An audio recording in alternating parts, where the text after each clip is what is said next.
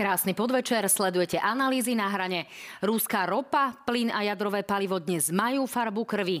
Vladimír Putin nimi financuje svoju vojnu na Ukrajine. Ako sa od nich odstrihnúť, ako byť nezávislejší, ako diferencovať zdroje a trasy a ako napokon ropu, plyn a aj jadrové palivo dopraviť na Slovensko. O tom všetkom si dnes povieme s energetickým expertom, človekom, ktorý radil aj Ivete Radičovej, ale aj Miroslavovi e, Lajčákovi, ale zároveň aj Ukrajine ukrajinskému premiérovi Karolom Hirmanom. Vítajte, pán Hirman. Ďakujem za pozvanie, dobrý deň. Tak, to je celkom široké portfólio tých, ktorým ste radili, tak dúfam, že poradíte aj nám a možno aj ministerstvu hospodárstva, ako ďalej v tejto otázke. Dámy a páni, sledujte aj našu stránku noviny.sk, kde nájdete e, príspevok práve o tom, o čom dnes budeme hovoriť. Sledujte noviny plus SK a aj naše podcasty. Tak, pán Hirman, môžeme začať.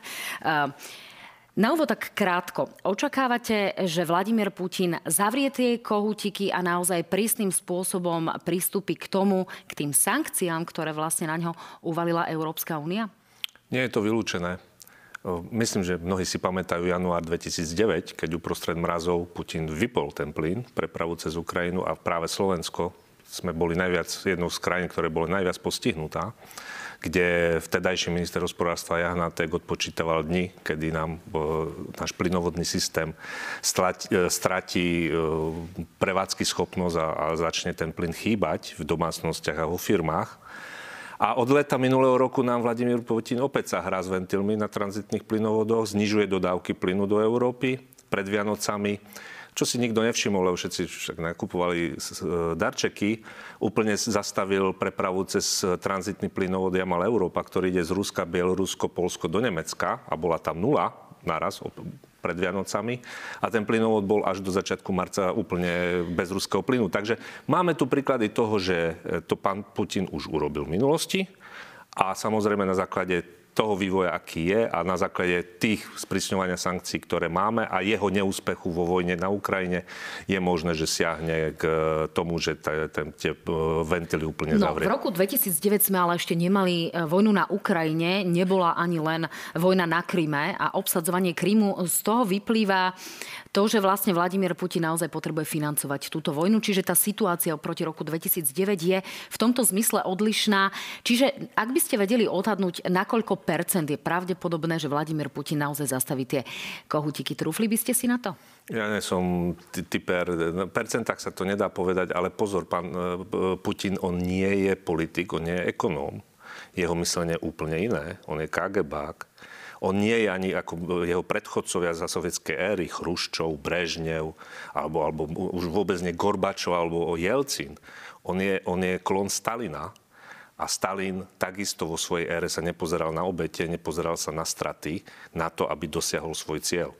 Takže ako Putin, áno, síce potrebuje peniaze, ale on potrebuje hlavne zničiť Ukrajinu a de facto aj nás rozoštvať minimálne a zabraniť tomu, aby sme tej Ukrajine efektívne pomáhali. Takže jeden z prirodzených krokov, ku ktorému môže siahnuť, hovorím, keď už mu bude tiec fakt do topánok, ľudovo povedané, by bolo zastavenie dodávok plynu a snaha rozoštvať EÚ a krajiny NATO v, tej, v tom jednotnom postoji vo vzťahu k Ukrajine. Pokiaľ hovoríme o pomoci Ukrajine, faktom je, že v tom roku 2009 sme Ukrajine reverzným tokom pomohli. Tá situácia je dnes tak trošku iná, ale poďme sa pozrieť na to, ako na tom sme z pohľadu našej závislosti. Vo štvrtkovej relácie na hrane sme o tom hovorili práve s Richardom Sulíkom. Nech sa páči od ruskej ropy sme závisli na 100%, od e, ruského plynu na 85%. To, keby prestalo tiecť zo dňa na deň... rovnako na 100% ešte, aby jadro sme to na 100%, áno. doplnili? To, keby prestalo tiecť zo dňa na deň, tak e, v rope e, zásoby ropy, ktoré sú, tak by tak približne po mesiaci by bolo po nich za, prepačte, v zásobe plynu. V zásobe ropy sme na tom lepšie, tam je to 4 mesiace a v zásobe jadrového paliva, tam dnes už to môžem povedať, po tom, čo teda tie dodávky prišli, to bolo veľmi náročný proces, ale už sa to teda podarilo zvládnuť, takže e, tento rok máme vybavený. Fakt je ten, vojna trvá 3 týždne a priteká viacej plynu a viacej ropy.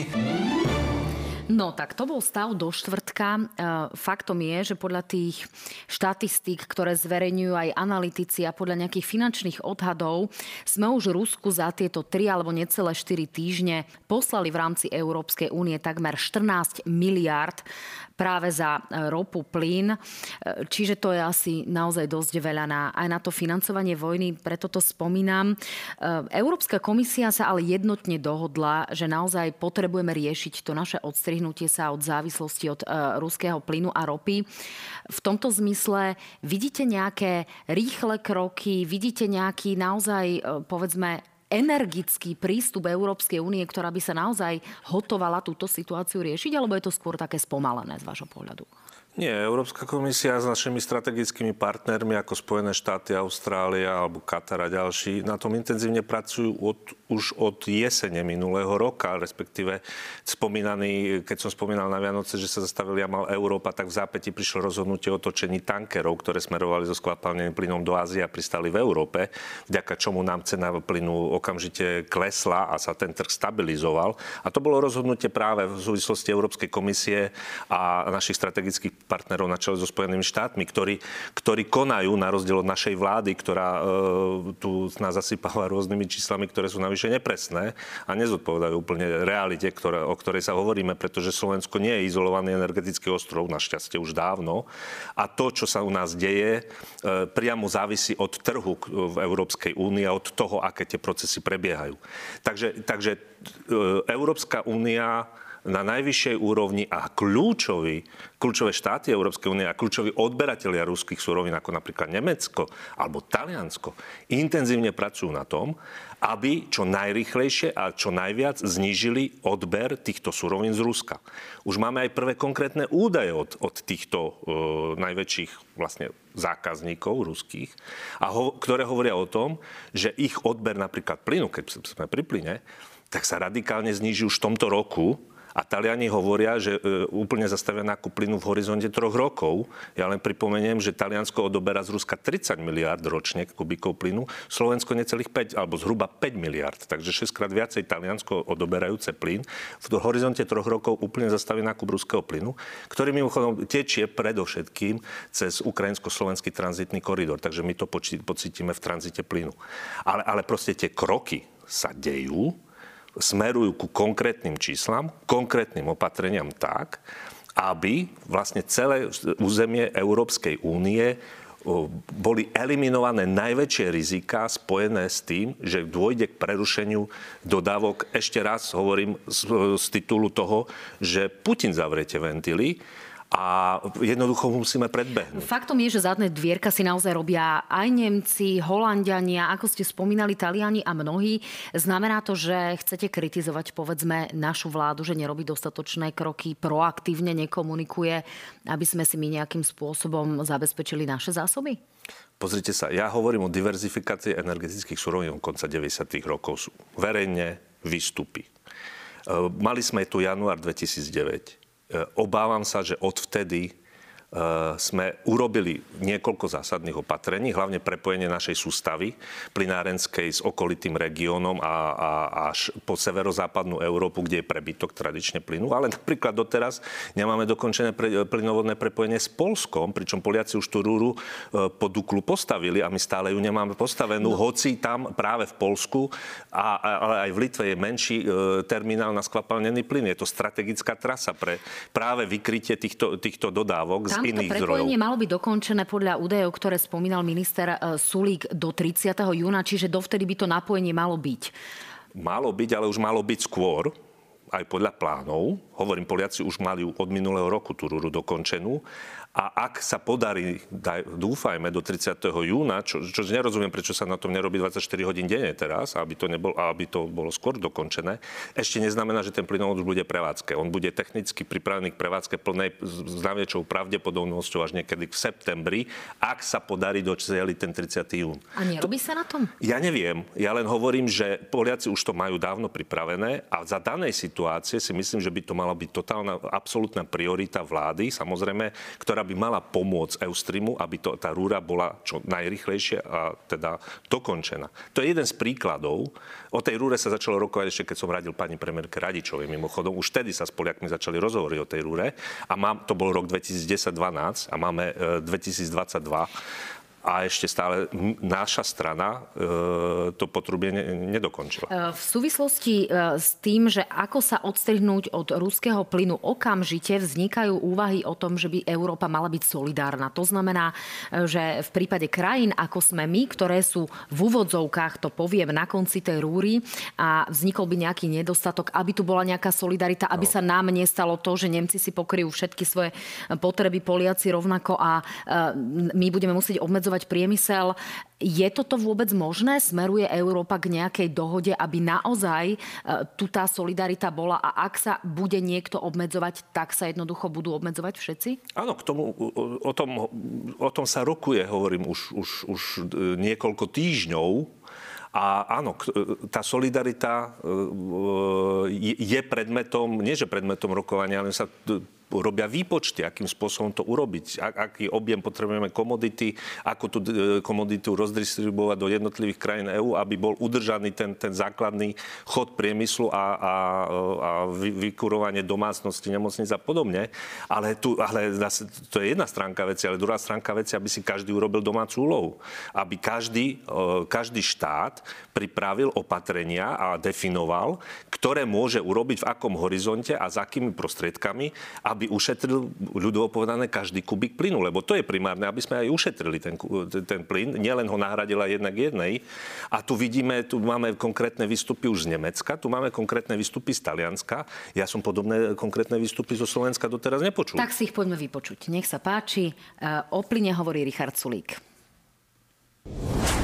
Takže sme ho asi potrebovali, asi sme ho nemali Nie, ten plyn je nedotknutý, ide komplet, jak je do zásobníka. On prišiel preto, lebo sme si chceli ten logistický proces odskúšať. To nie je tak, že na internete si objednáte tanker s plynom. Od budúceho mesiaca, od apríla začíname plniť zásobníky. Ak by toto zlyhalo, plán B sú práve tie tankery s tým skvapalneným plynom. 30.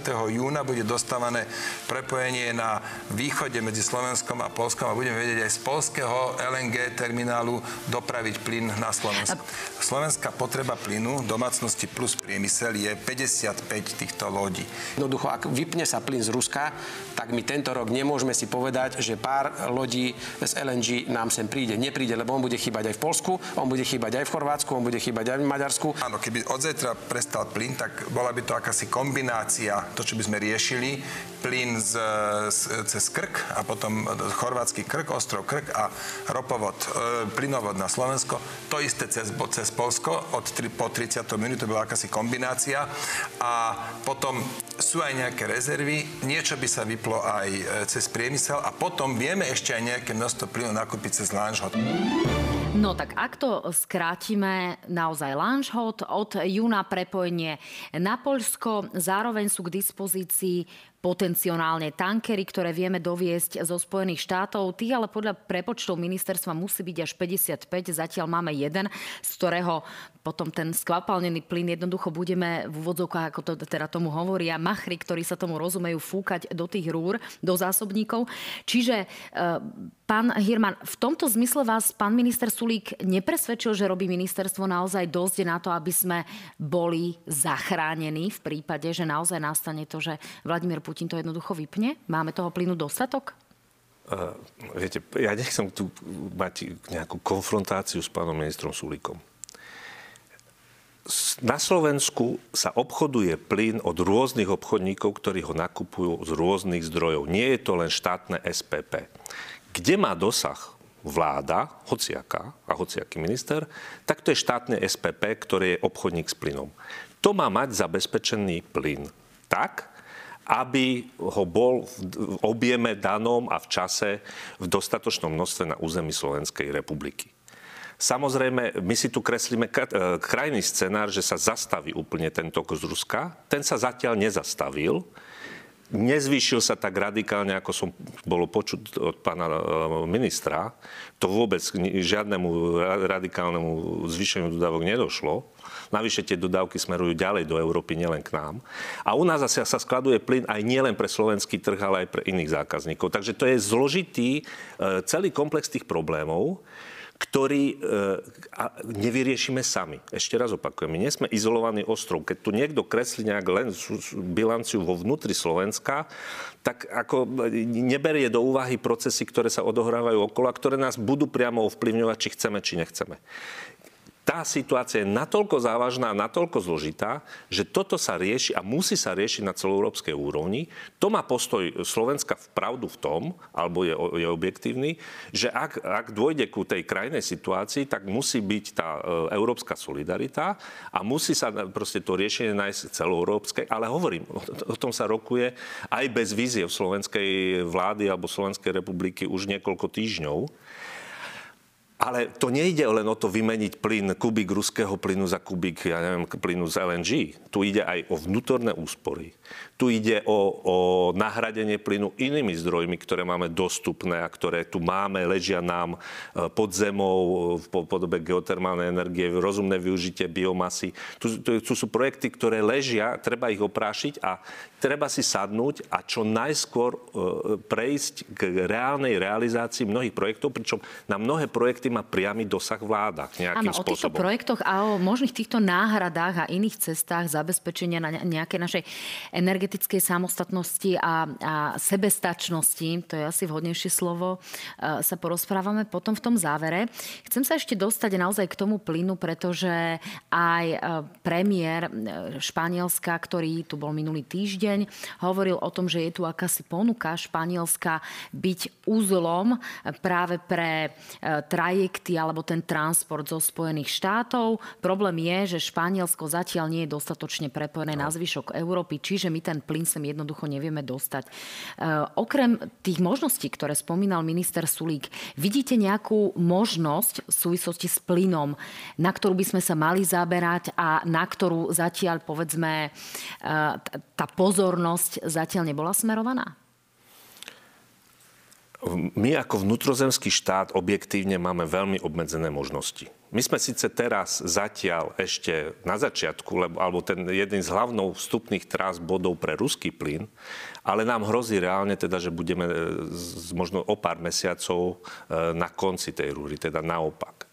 Takže my, e, čo, čo je dostupné, čo môže teda ako štátny obchodník urobiť, tak to je to, čo spomínal minister Sulík, nakúpiť nejaké tankery ďalšie, ktoré sú dostupné, Samozrejme otázka ceny, ale tá cena bola vyšrubovaná, hovorím, pred Vianocami e, prezidentom Putinom, keď zastavili Amal Európa. Vtedy sme mali ceny tak vysoké, ale si to nikto nevšimol, lebo sa nakupovali vianočné darčeky, ako bola teraz cena po jeho útoku na Ukrajinu pár dní. Hej. Teraz nám ceny na spote klesli a celkom relatívne dobre a tá cena sa upokojila. A, a, takže treba využiť možnosti, kto, ktoré môže mať štátny obchodník na to, aby nakúpil komoditu e, dostupnú na trhu, či už sú to tieto tankery, alebo aj cez iné zdroje e, obchodované v, priestore Európskej únie to, čo minister spomínal, Lanžot, to je presne prítok plynu, alebo teda nákup plynu z trhov v severozápadnej Európe, kde je väčšinou ten, ten plyn dostupnejší. Aj cenovo, aj objemovo tá komodita je dostupnejšia ako v inej časti Európy. Takže e, len, len tie, e, ten tanker sa už mal kúpiť napríklad na jeseň. Ten tanker sa e, kupoval teraz, na konci vykurovacej sezóny, navyše za ceny, ktoré sú, boli vyššie a sú vyššie, ako boli na jeseň. Takže ehm, a už na jeseň sme vedeli, že máme problém s plynom v Európe. A to nielen na Slovensku. To, to, to, to hlásili e, európsky plynári, nemeckí plynári, ktorí varovali, že už vtedy v dôsledku postupu Putina a Gazpromu, ktorý si nenaplnil svoje zásobníky v Európe, mimochodom aj na Slovensku, ktoré má prenajaté kapacity, si Gazprom nezaplnil, že môže dôjsť v prípade e, chladnej zimy, proste rôznej konštelácie nepríjemných e, faktorov, keby sa spojili, aj Marfieho zákony, tak by sme mohli mať na konci zimy, na konci februára problém so záso- s udržaním stabilného zásobovania plynov. Našťastie sa to ne- nenaplnilo. Aj v súvislosti aj s tým hovoril minister, tankerom... že to je vlastne práve to, čo pôjde, to je to, čo hovoril v tej prvej časti, čo pôjde do tých zásobníkov, čiže nie je to Ale určené do zásobníkov na ide vždycky po, po konci vykurovacej sezóny. Už, už teraz sa zásobníky zatláčajú cez deň, keďže máme plus 15 stupňov. Keď si pozriete na bilanciu nafty, ktorá je voľne prístupná, už teraz prebieha zatláčanie zásobníkov. To nie je nič nové. To sa deje každý rok. Takže ten proces je, je prirodzený, len ho treba, ale na to treba mať samozrejme dostatok komodity a tu musí zabezpečiť e, obchodník, v prípade štátu SPP, lebo na toho má štát dosah. Ostatní obchodníci sa riadia svojimi záujmami a svojimi potrebami, kde ale takisto sa pripravuje celoeurópska legislatíva, ktorá by tlačila na obchodníkov, aby mali dostatočný objem, záväzný objem zásob pred zimnou sezónou e, na pokrytie svojich záväzkov voči zákazníkom. To je opäť, opäť celoeurópske riešenie, ktoré ináč vychádza z minimálnych povinných zásob ropy, ropných produktov, o ktorých takisto pán minister spomínal spomínal, to sa zaviedlo v 70. rokoch po ropnej kríze, ktorá vtedy bola. To poučenie z tých kríz už máme a už máme e, mechanizmy, ako sa zachovať. A tie sa, tie sa teraz budú uplatňovať, sprísňovať, zdetailizovať, ale, ale, ale momentálne ten stav je skutočne, je, nie, nie je najlepší, ale nie je ani zďaleka katastrofálny. A nikto nehovorí o tom, že hneď dneska, zajtra vypneme ruský plyn. To zatiaľ stále nie je na stole, lebo treba postupovať tak, aby ľudov povedané operácia sa podarila, ale ten pacient to aj prežil, aby pritom nezomrel. Takže ten postup e, zo strany európskych štruktúr, e, obchodníkov, politických e, rokovaní je, je dostatočne pragmatický. No poďme k tomu pacientovi, aby prežil a konkrétne, aby prežili aj naše firmy, ktoré by v prípade krízy mohli na takúto plynovú krízu jednoducho doplatiť. Pán Hirman, predpokladáte scenár, že v prípade nedostatku plynu alebo v prípade nejakej nesolidárnosti v rámci Európy by sa mohlo stať, že by sme museli odstavovať naše, naše podniky, museli by sme odstavovať povedzme Duslošala, niektorých veľkých priemyselných hráčov a povedzme potom ich dotovať zo štátneho rozpočtu, aby sme jednoducho nemuseli pristúpiť k tomu, že budeme obmedzovať teplotu v domácnostiach? Očakávate takýto čierny scenár? E, tu sme mali v januári 2009, kde, bola, kde sa pristúpilo k regulácii dodávok pre priemysel, sa obmedzili dodávky na technické minimum, tak aby tá technológia nebola nezvratne poškodená, ale aby sa udržali tlakový režim v sústave a dodávky pre kritickú infraštruktúru nemocnice a samozrejme domácnosti a sociálne ústavy a podobne. Takže tento scenár je možný za určitých okolností. Dokonca tento scenár nám hrozil, hovorím už na jeseň, varovali európsky plinári, že môže k nemu dôjsť za určitej konštelácie veľmi negatívnych faktorov, ktoré by sa spojili dokopy. Našťastie k tomu nedošlo. A teraz robíme všetky kroky k tomu, aby sa takýto scenár nemusel naplniť nasledujúcu zimu. My sa totiž to nebavíme už teraz o nasledujúcich týždňoch lebo teraz tá spotreba končí vykurovacia sezóna, prudko poklesne a bude potrebné zabezpečiť presne chod týchto priemyselných subjektov, ktoré používajú plyn nie na kúrenie, ale na výrobu. Mne ide o to, či to predpokladáte, či je to riziko obrovské, alebo jednoducho vzhľadom na tie kroky je to už skôr menšie riziko, ako e, keď to porovnáme s tou situáciou v 2009. E, určite menšie. Určite menšie, lebo my sa teraz pripravujeme na to, že by, sa, že by nám Putin mohol ten kohutík zastaviť. Vtedy to bol pre nás šok. To nikto nečakal, kým teraz sa s tým ráta, takže tie opatrenia na tom, a, a vlastne aj tie podniky by sa na to mali pripravovať so svojimi obchodníkmi a pýtať sa svojich obchodníkov, dodávateľov plynu, lebo im nedodáva štát, minister, vláda.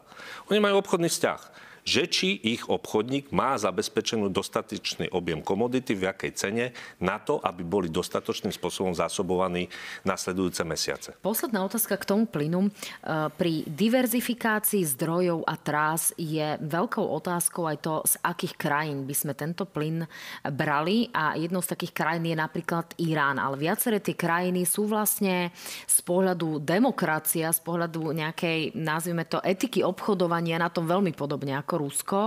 E, čiže pomohli by sme tým niečo vyriešiť okrem nejakej e, bezpečnosti dodávok? Nebolo by to zase v tej rovine etické, neetické to isté? No, tie krajiny, ako Irán určite nie je téma A e, tie ostatné krajiny, viete, e, neútočia... Nigeria podobne, Alžírsko, tak tam sa Nevedú vojnu so svojimi susedmi a ne, ne, nevyhrážajú sa nám. Putin sa vyhráža už aj nám. Svoje zbranie, ktoré vyrobil za naše peniaze, mierí na nás. Však to nám jasne povedal. Takže ako myslím, že z tohto pohľadu si vy, vyberáme partnerov a budeme si vyberať partnerov, ktorí nie, nemajú útočné úmysly voči nám. To je, myslím, zásadná vec. Uh, druhá vec, nemôžeme, ja neviem, teraz robiť lekcie o demokracii a vychovávať celý svet, lebo to si myslím je kontraproduktívne. A tretia vec, e, určite, tak aj ako aj Nemci povedali, teraz prejsť zo závislosti na ruskom plyne na závislosti na nejakom ďalšom jednom dodávateľovi to, alebo jednom regióne, to určite takisto sme poučení a, a to, to, to nie je na programe dňa, keď to tak poviem. Proste tá diverzifikácia bude zabezpečená. Ale na záver, alebo podstatná vec, Európa je závislá od dovozov, hlavne keď sa bavíme napríklad teraz o tom plyne, a bude závislá. To znamená, že jedin, a je to naše bezpečnostné riziko a to je jedno od koho a odkiaľ prúdi ten plyn. Či zo Spojených štátov alebo aj inde. Samozrejme, Rusko, hovorím, je teraz extrém a, a bude ešte bohužiaľ. To je Putin, ktorý zničil tú dlhodobú vzájomne výhodnú spoluprácu medzi bývalým sovietským zväzom a Ruskom a Európou. On ju zničil teraz v tomto energetickej spolupráci. A, a na to, aby sme sa vyhli týmto bezpečnostným rizikám, je jediná cesta znižovať tú spotrebu fosílnych palív, aj plynu, a proste nahrádzať to inými energetickými riešeniami, ktoré sú pre, z nášho pohľadu, a teraz vždy hovorím o Európskej únii, ale aj a Slovenska zvlášť, bezpečnejšie a kde je to možné proste ten plyn zameniť. Samozrejme pri výrobe chemikálií, hovorím, to je surovina, ktorá sa nedá zatiaľ zameniť a zostáva výrobná, ale v tom teplárenstve pre vykurovanie alebo pri výrobe elektriky určite ten plyn vieme zameniť za iné možnosti, ktoré navyše častokrát sú aj ekologickejšie, ale aj ekonomicky výhodnejšie. No ako minister spomínal, sme závislí od eh, rúského plynu na 80%, 85%, ale na 100% závislí od rúskej ropy. Tá situácia je taká, že by sme vydržali v prípade zavretia kohútikov 4 mesiace. Tak nech sa páči, takéto sú prognozy ministerstva hospodárstva.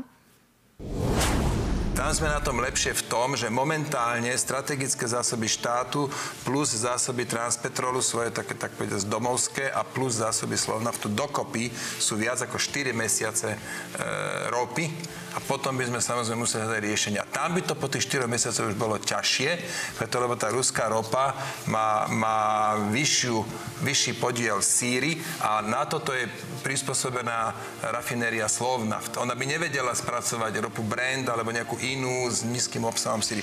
Toto by bol skutočný problém. Museli by sme dovážať mnoho už ropných produktov, teda benzín, naftu.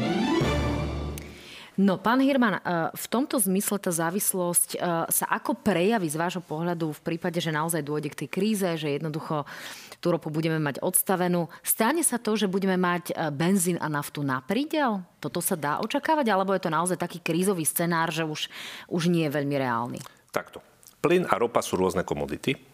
Aj zásobovanie európskeho trhu je úplne rozdielne pri rope. Pri rope gro európskeho trhu je zásobované tankermi, ktoré nakúpite, proste to sa pláva po svete. Tak, jak mimochodom skvapalnený plyn, takisto to je voľne obchodovaná komodita. Pri plyne gro e, zase naopak plynu prúdi na európsky trh plynovodmi, čo je zase infraštruktúra, kde sme viazaní. Čo sa týka čísel, ktoré povedal pán minister, neviem, ako tie čísla sa tu pretraktujú, ale e, ja tomu hovorím presné spočítanie absolútne nepresných čísel. Opäť, my nie sme izolovaný ostrov. Tu sa obchoduje plyn, e, fyzikálne je to ruský, ale obchodne je to rôzny plyn. U nás sa skladuje plyn už od 90. rokov obchodníci európsky, ktorý plyn, ktorý nie je určený pre európsky trh, ani nik, a teda pre slovenských zákazníkov, ale je určený pre iných zákazníkov inde v Európe. Takže tu sa obchoduje plyn z, rôznych, z rôzneho pôvodu. A čo sa týka ropy, e, tu je tvrdá konkurencia na trhu v regióne medzi rafinériami. A e, je rozdiel, ako ropný, e, e, ak na čerpacie stanice takisto môže sa doviesť pohodná hmota z okolitých rafinérií, ktoré nie sú ďaleko. Máme tu v okolí niekoľko rafinérií. Podstatná úloha pre štát nie je zabezpečovať ropu pre Slovnav, ktorý je totálne, absolútne 100% súkromnou spoločnosťou, vlastne už maďarská skupina MOL, ale zabezpečovať dostatok pohodných môd v prípadne krízovej situácie práve pre tie čerpacie stanice a zo štátnych rezerv podporiť e, do hmotu, lebo to je záujem na zákazníkov, aby sme ju mali. A to je to, na čo sa pýtam. Očakávate, že naozaj môže nastať taká krízová situácia, že tu budeme mať e, naftu a e, benzín na prídel? Ak by sme to mali mať na Slovensku, Slovensku, tak to bude v celom regióne a možno v celej Európskej únie. Ak to nebude v celej Európskej únie a v našom regióne, tak to nebude ani na Slovensku, pretože ten trh si s tým poradí aj bez toho, že či Slovnaft je schopný alebo nie je schopný, či je to pravda, nie je to pravda, nakoľko je to pravda, sprepracovať inú ropu ako ruskú ropu. Tu len podotknem, že štát si splnil svoju úlohu pri zabezpečení e, bezpečnosti dodávok keď bol zmodernizovaný a rozšírený e, ropovod Adria, ktorý smeruje z chorvátskeho Omišajlu, terminálu, to je na Krku, takisto je ropný aj na skvapalnený plnín. A, a ten ropovod má dostatočnú kapacitu na to, aby pokryl celú spotrebu alebo výrobnú potrebu Slovnaftu, teda zhruba 5 miliónov tón ropy ročných. Štát si toto splnil už pred niekoľkými rokmi. Začalo to v čase, keď napríklad ja som ešte bol predseda dozornej rady Transpetrolu a práve súčinnosti so Slovnaftom vtedy, aby mal diverzifikačnú trasu. Ja som šokovaný, že doteraz Slovna, a teraz Slovnaft tvrdí, že nevie prepracovať iný druh ropy. Len tu, čo mu tečie družbou, čo ma zaráža, pretože, pretože aj, aj materská spoločnosť Molsa za Lombate v rafinérii podľa dostupných údajov je už schopná prepracovať iné druhy ropy, než len tá, ktorá prúdi družbou. Takže to je otázka, prečo MOL, vlastník, jednu rafinériu na to pripravil a druhú na to nepripravil. A, sú, a ale máme zase na druhej strane sú informácie dostupné, že e, Slovnav prepracoval niekoľko 100 tisíc tón ropy iného pôvodu, ktorá sa svojim zložením blíži k zložením rope v družbe, lebo ona nie je nejaká úplne exkluzívna, že len taká jediná ropa je na svete. Ako tie druhy rôb sa približujú. Takže v minulosti prepracoval aj iné druhy rôb, samozrejme v porovnaní s tým, čo prúdi z Ruska v menšom objeme, ale prepracoval. Takže e, e, ja si myslím, keď to uzavriem, minister hospodárstva sa nemá zaoberať tým, že či súkromná rafinéria a čo, ako, akým spôsobom funguje, alebo teda má mať informácie, to určite, ale keď skutočne smerujeme k takej krizovej situácii, tak štátne hmotné rezervy sa majú zaberať tým, aby nakúpili dostatočný objem produktov, hotových benzínov a dízlov, aby sa saturoval prípadný výpadok na tomto trhu. Ale hovorím, ja si myslím, že ak by toto smerovalo na Slovensku, tak si ten trh z okolitých krajín alebo ten celoeurópsky s tým poradí, pretože, e, pretože tej komodity v tej Európe ona si zabezpečí z iných zdrojov. Ak by sme a ale... zabezpečuje z iných zdrojov. Rozumiem. Ak by sme ale kupovali hotové produkty, pravdepodobne by tá cena bola radovo vyššia. Je to tak? Najvyššia cena je tak, keď ho nemáte, toho, ten produkt alebo tú, tú energiu. Keď nemáte, ako baviť sa o cene, tá cena bude sa odvíjať od trhových podmienok, ktoré sú dané zase. Rozumiem, ale pýtam sa pán Hirman práve preto, pretože vidíme každým jedným tankovaním, že ten, e, že ten benzín alebo tá nafta je drahšia a drahšia. Ale nielen na Slovensku. Rozumiem, e, ale v prípade, že budeme odsudení nakupovať vyslovene tieto už e, spracované produkty, budeme naozaj sa rozprávať o tom, že tie ceny by boli ešte vyššie ako povedzme v prípade, že by sme si to vedeli zabezpečiť iným spôsobom? Ale my si to nevieme, to je záležitosť MOLu. To sa pýtajme MOLu. Pýtajme sa Slovnaftu. Prečo mlčí manažment Slovnaftu? On je zodpovedný za chod rafinérie. On nakupuje tú ropu. Nie štát, nie my s vami. Tak nech ju nakúpi. Nech tú technológiu má tak zabezpečenú, aby mohla spracovať rôzne druhy ropy. Rozumiem. My sa pýtame e, štátnej inštitúcie, ako je ministerstvo e, hospodárstva práve preto, pretože oni sa svojím spôsobom majú za niektoré veci zodpovedať, hlavne pokiaľ ide o nastavenie nejakých dlhodobých plánov. Takto, oni sa majú zodpovedať za štátne hmotné rezervy. To je vždycky tak bolo. Ak, ak vidí štát, že je problém v rafinérii, tak má zabezpečiť produkt, hotový produkt, pre trh, aby, aby tu nevznikla táto krizová situácia a preklenula sa táto situácia. Toto je úloha štátu, na čo má páky, na čo má financie a, a, a čo môže robiť. Pretože, pretože ra, riadiť rafinériu uh, minister hospodárstva nebude. To je súkromná záležitosť, súkromný podnik. Rozumiem. My ako občania sa ale uh, máme pýtať predovšetkým tých, na koho máme dosah. Práve preto tie otázky smerujú k tomu ministerstvu hospodárstva, ale toto, aby sme nevidli takú akademickú debatu, tak sa poďme trošku porozprávať o tom, že aké sú naše ďalšie energetické možnosti, ktoré máme. Naozaj sa hovorí aj v Európskom parlamente o využití geotermálnych zdrojov zdrojov, um, solárnej energie, podobne veternej energie. Čiže na, zároveň ale pri týchto možnostiach, ktoré máme, je tu tak povediac um, akási brzda nejakým zeleným plánom. Čiže čo vy teraz očakávate, čo predpokladáte, ako sa transformuje povedzme tá energetická politika a na čo by sme sa my mali túto doma na Slovensku teraz sústrediť? Ja už som povedal, tu máme e, dlhodobo rôzne aj konkrétne plány a konkrétne projekty, ktoré sa nerealizujú. Niekedy pre mňa zo neznámych až tajomných dôvodov, že prečo to tak dlho trvá, prečo to už nie je hotové. A, a to je to domáca úloha, ktorú si musíme urobiť my. A to, to nesúvisí s Európskym parlamentom alebo ja neviem, s Európskou komisiou. To súvisí s tým, že ak sme krajina, ktorá je dlhodobo závislá od dovozov fosílnych palív, a to je zase, hovorím, jedno, či Rusko bude, následne budú niekto iný, ale budeme závislí od dovozu, tak je, je rozumné, a myslím, že so sedliackým rozumom pri, ako správny postup, aby som čo najviac svojich energetických potrieb zabezpečil domácimi zdrojmi, ktoré vývojom e, nových technológií, inováciami a tak ďalej sa stávajú a, a tým, že stúpajú nám prudko ceny fosílnych palív a energií, tak sa stávajú viac a viac zmysluplné, nehovoriac o ekologických. Doma máme e, určite geotermálnu energiu, ktorá je e, na Slovensku prítomná.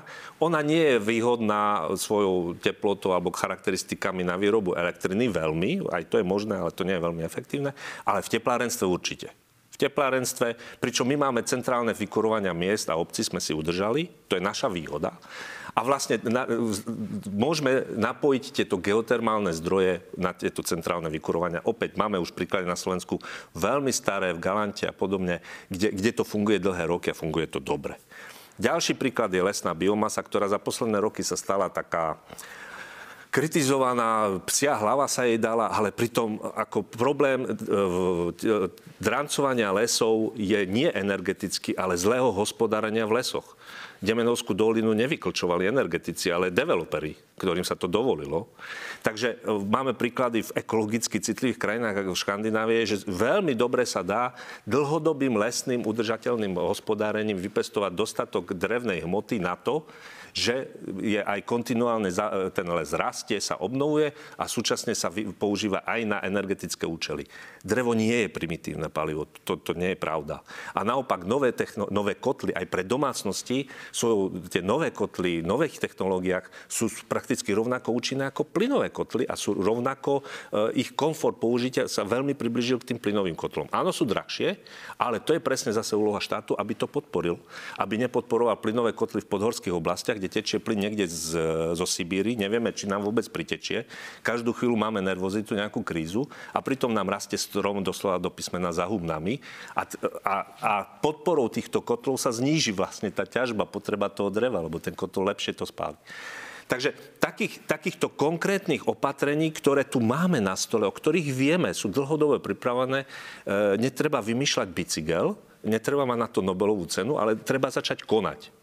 Ja mám rád staré heslo Rádia Slobodná Európe ešte, že myslí globálne, konaj lokálne. My stále čakáme, čo povie Brusel, čo, čo v Bruseli, ale nekonáme lokálne. Stále sa vyhovárame, prečo to nejde, kde, kde je problém, ale, ale nerobíme to, čo by sme mali a čo vieme, že môžeme robiť.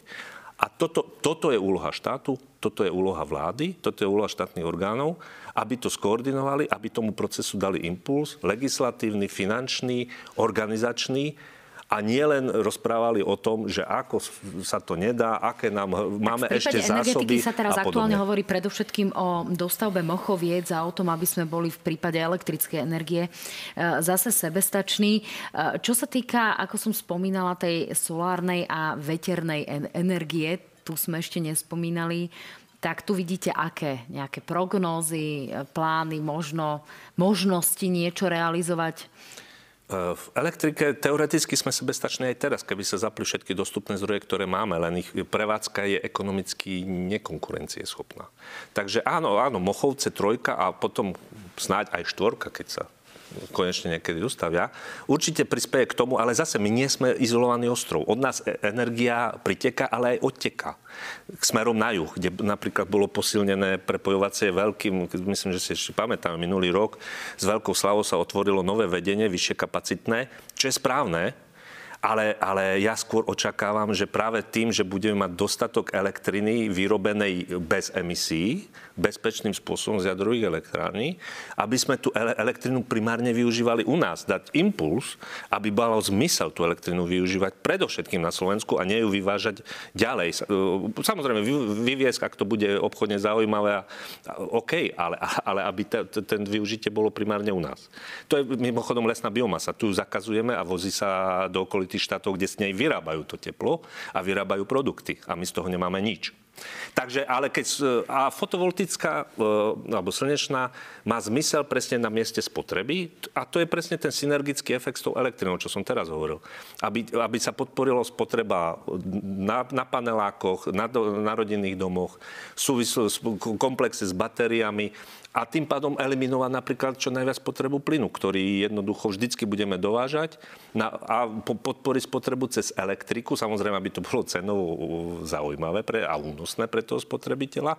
Ale zase na druhej strane on má tú elektriku zabezpečenú z vlastných zdrojov a vieme, vieme tú elektriku, ak už konečne nakúpime dostatok jadrového paliva a zase, aby nebolo len z Ruska, ale zabezpečiť jeho diverzifikáciu, čo je technicky možné, a na tom sa takisto už pracuje, zodpovednejšie už ano, na tom pracujú. palivo z, zo Spojených štátov, ktoré je ale momentálne celkom štátov. náročné, to jedna z tých možností. sa vyrába vo Švédsku. To vôbec nie je zo Spojených štátov, je to závod vo Švédsku, ktoré už vyrába pre VVR 1000 úspešne a kedy si vyrábal aj pre reaktory nášho typu, ale obchodne sa to neujalo, ale, ale, ale je schopný vyrábať palivo aj pre reaktory nášho typu. Je mýtus, že len ruské palivo. To nie je pravda. A čo sa týka amerického paliva, podľa mojich informácií, pretože samozrejme človek si musel naštudovať nejaké záležitosti, keď tu má takéhoto hostia, eh, tak eh, tie plány boli naozaj súvisiace s americkým palivom, ktoré, pre ktoré by sa museli spúšťať linky. Bola by tam jednoducho aj tá investícia trošku vyššia. Čiže v prípade, že by sme sa preorientovali naozaj na to Švedsko, bolo by to Švedsko schopné s produkciou toho paliva jednoducho pokryť naše naše potreby, je to tak? Aby sme si rozumeli, pani redaktorka, to je závod vo Švedsku, ktorý patrí e, firme Westinghouse, ktorá je americko-japonská. Tak, ale je to závod vo Švedsku, ktorý vyrába palivo pre európskych a azijských zákazníkov tejto firmy už x rokov. Jeho kapacity výrobné linky e, sú postačujúce na výrobu paliva aj pre reaktory VVR 440 Samozrejme, je to zložit, nie je to taký jednoduchý proces, ale je zvládnutený v horizonte takom, aby, aby, aby, aby tá diverzifikácia do paliva bola, bola zabezpečená a o tom sa už rokuje. Iniciovali to primárne Česká republika, ktorá je e, pocitovala tento bezpečnostný problém už dlhodobo. Ona sa zabezpečila už minulý rok a začiatkom tohto roka dostatočnými zásobami paliva, čo sa Slovensko neurobilo a teraz doháňa zameškané, už keď je vojna. A Česká republika iniciovala, aby, aby sa pridali aj ostatné krajiny, ktoré majú tieto typy reaktorov, aby, lebo spoločným e, nákupom a vývojom pre, pre tieto krajiny sa samozrejme stáva tá, celá tá operácia obchodno-technicky výhodnejšia a má, má, väčší, má väčší zmysel. Áno, je pravdou, že naozaj toto riešia naši susedia a aj južné krajiny, ktoré majú podobné problémy v súvislosti s jadrovými reaktormi ako my. Pán Hirman, ak by ste vedeli dať záver záverečné posolstvo. E, čo naozaj potrebujeme urobiť ako krok číslo 1 k našej energetickej sebestačnosti a zníženiu závislosti od e, Ruskej federácie? Energeticky sebestačný pravdepodobne v dohľadnej dobe x rokov nebudeme. Proste nemáme na to prírodné podmienky, ne, ne, nám príroda alebo pán Božko nenadelil takéto veci, ale vieme byť energeticky bezpeční v kontexte nášho regionálneho trhu a EÚ. To vieme. Potrebujeme teda koordináciu s našimi partnermi v Európskej únie, s našimi susedmi. A potrebujeme, ako som už povedal, prejsť od e, rôznych až mýtických čísel a fatálnych, proste, že sme s, s, s ruskými surovinami na väčšie časy a nikdy inak, aby som parafrazoval staré heslo, e, prejsť ku konkrétnym činom a krokom, aby sme túto svoju situáciu vedeli riešiť. Aj v kontexte toho, že áno, sme na začiatku konca fosílnej éry, a jednoducho potrebujeme nahradzovať tie fosílne zdroje dostupnými ekologicko a ekonomicko zmysluplnými riešeniami. To je nielen to, čo som spomínal, obnoviteľné zdroje, iné zdroje, ale hlavne úspora, energetická efektívnosť, čo neznamená, že, že budeme doma mrznúť alebo budeme mať vyš, e, nejaký nižší komfort. Naopak, pri zachovaní rovnakého komfortu ešte ušetríme na účtoch, a, ale s tým zateplením, proste schovaním sa, častokrát aj úplne pri, elementárne veci každodenné nám vedia usporiť strašne veľa z rodinných alebo aj firemných rozpočtov v oblasti energetiky, ak to budeme robiť, ak tým začneme lebo, lebo nie, z niečoho začať musíme a najlepšie sa začína tým, že, že začnem sa správať rozumnejšie, úspory a dám peniaze do úspor, do proste zníženia mojej, mojej vlastnej spotreby. No faktom je, že hlavne krízy ponúkajú možnosti a odvahu na nové začiatky. Tak pán Hirman, ďakujem pekne, že ste dnes boli mojim hosťom a že sa naši diváci niečo dozvedeli. Ďakujem za pozvanie a prajem veľa energie všetkým.